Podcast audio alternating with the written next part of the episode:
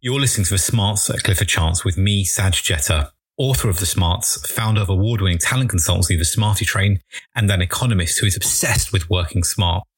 I love to find brilliant people, follow them around, and share their secrets, which is why I jumped at the chance to do this podcast that you're listening to right now. In this series, we'll explore some of the key decision points and experiences that will help define your future careers. Many people believe there is only one way to enter law. We're here to bust that myth and show that different options and opportunities are available to everyone. In each episode, I get to speak to amazing people who are in the early stages of their career at school, at university, or on their training contract. Today, we're debunking the notion that only work experience gained at a law firm is relevant during the application and interview process. I had the honour of talking to Mollie MacGinty. She's an alumni of the award winning Spark scheme and will be completing her training contract to qualify in just a few months. Here's me asking Mollie how she started her journey towards becoming a lawyer. So, when you came to apply uh, to Spark, you were nervous about not having legal work experience. Tell us a bit more about that. So I had zero legal work experience. Um, a lot of people I had met had done shadowing and worked at magistrates courts, so done other types of work experience. And I, I, wasn't quite sure how to frame myself to show that I had an interest in the role that I wanted. But I decided to look at what I had done and, and figure out what of that was relevant and show that I knew um, that what I had done could be relevant and could help me in the role.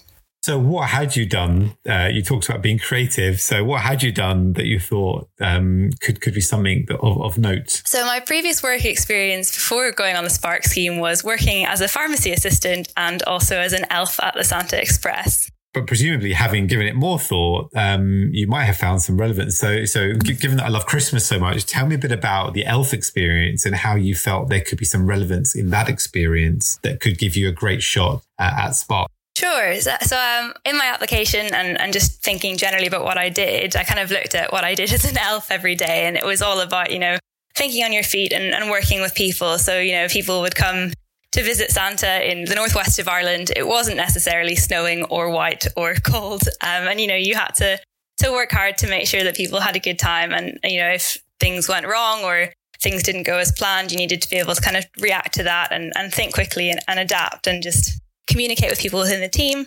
um, to make sure that things went as smoothly as possible, to make sure that they got into Santa whenever he was ready to see people and that the correct gifts were in the correct place at the right time. And so just thinking about the communication involved and the the creativity involved and, and the teamwork that's involved, I thought actually working in a law firm, working in teams, communicating with clients and internally, all of these things are transferable. And so it was just a case of looking at the different things that I had done so it sounds like you've you've been able to deconstruct your um, your experience and almost have a narrative that's really helped you see it and the value of it when you made your application. So, what would you say to people that haven't had you know experience in chambers or any other legal uh, experience wanting to apply to the scheme, given that you had such a different level of experience?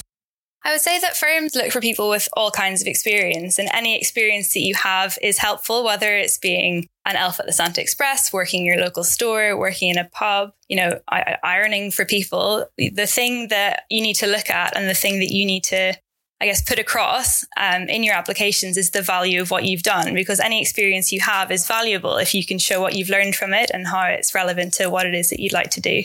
And would you say that having had this experience, um, you were able to narrate the story um, of your experience as an elf in a way that showed that you had learned from it? And actually, had you put time and effort into trying to find the learning in your story? Definitely. I mean, I look back at my applications now and I have to laugh a little bit about how creative I was with showing the relevance of being an elf and how similar it was to being a corporate trainee solicitor. But it was there. And, and while I, I might joke about how being an elf is very like being a trainee, ultimately, whenever you look at the communication skills I used, the training and the teamwork that I used, and the the need to stay calm under pressure and, and work with people who are very, very different and very, very challenging. Um, you know, those skills are transferable and are used in both very, very different environments. And I could find that. And, and if I could get that across in an application, then I think maybe that's why I was successful. And just it's finding those links.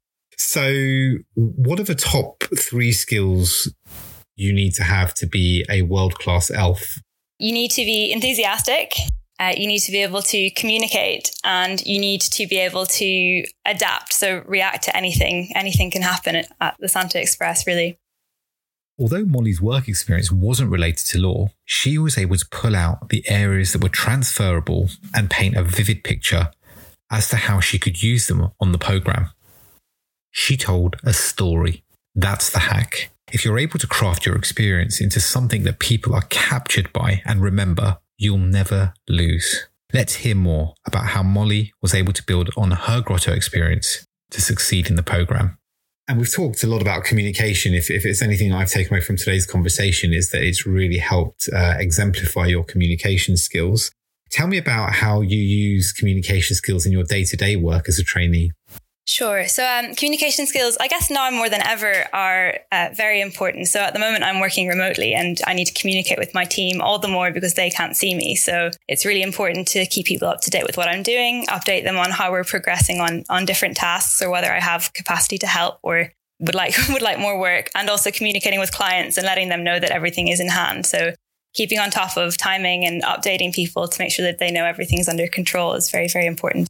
And when you were filling out the form and you were writing, you know, on this legal application form, you know, grotto, Santa, elf, whatever it was, um, what was going through your mind as you were writing this?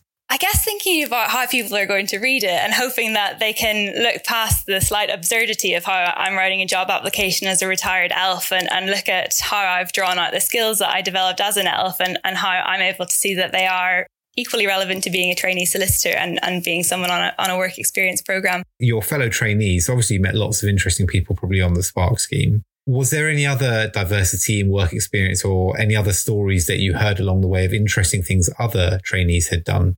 I think people have just done a real range of things. So I know there are people who've worked in care homes. There are people in my intake who have masters in organic chemistry and lots of things that you think don't seem to link to, to law at all. But that's what's really great about the group is that we're 40 odd people. There was a, there's an ex professional football player in my intake. You know, people have these amazing backgrounds and that just helps to, to add to the, the work environment that we're in and help to add to, to how we all work as teams. What is it about the diversity of the experiences um, that makes for a better team, do you think? First of all, I think it just makes a lot more uh, fun an environment to work in. It's great to work with people who have different backgrounds and different experiences and, and different interests, but also we all bring a different perspective to the table. So people think about things differently and they think about problems differently. And that means we get to look at solutions and from different angles and, and come up with hopefully the best one in each time. But the more eyes you have on the on the question, the more likely you are to do that.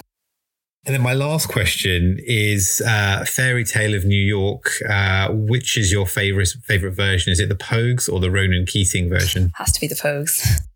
Good answer. Important answer. it's been a pleasure to talk to the Grotto Girl herself. She's clearly built on the great communication skills that she's honed as an elf. Clifford Chance believes that the most important thing about any work experience is the skills that you've developed and the impact that you've had whilst you've been doing it. So don't feel like you can't apply. Just remember to tell your story. Thank you to Mollie for talking to me, and thank you to you for listening to this podcast. I really hope you enjoyed it. If you're interested in hearing some more big little hacks that take you a long way at work, there are four other episodes from this season on the Clifford Chance website where you can also find season one. Until next time, I've been your host, Saj Jetta, and this has been the Smarts at Clifford Chance.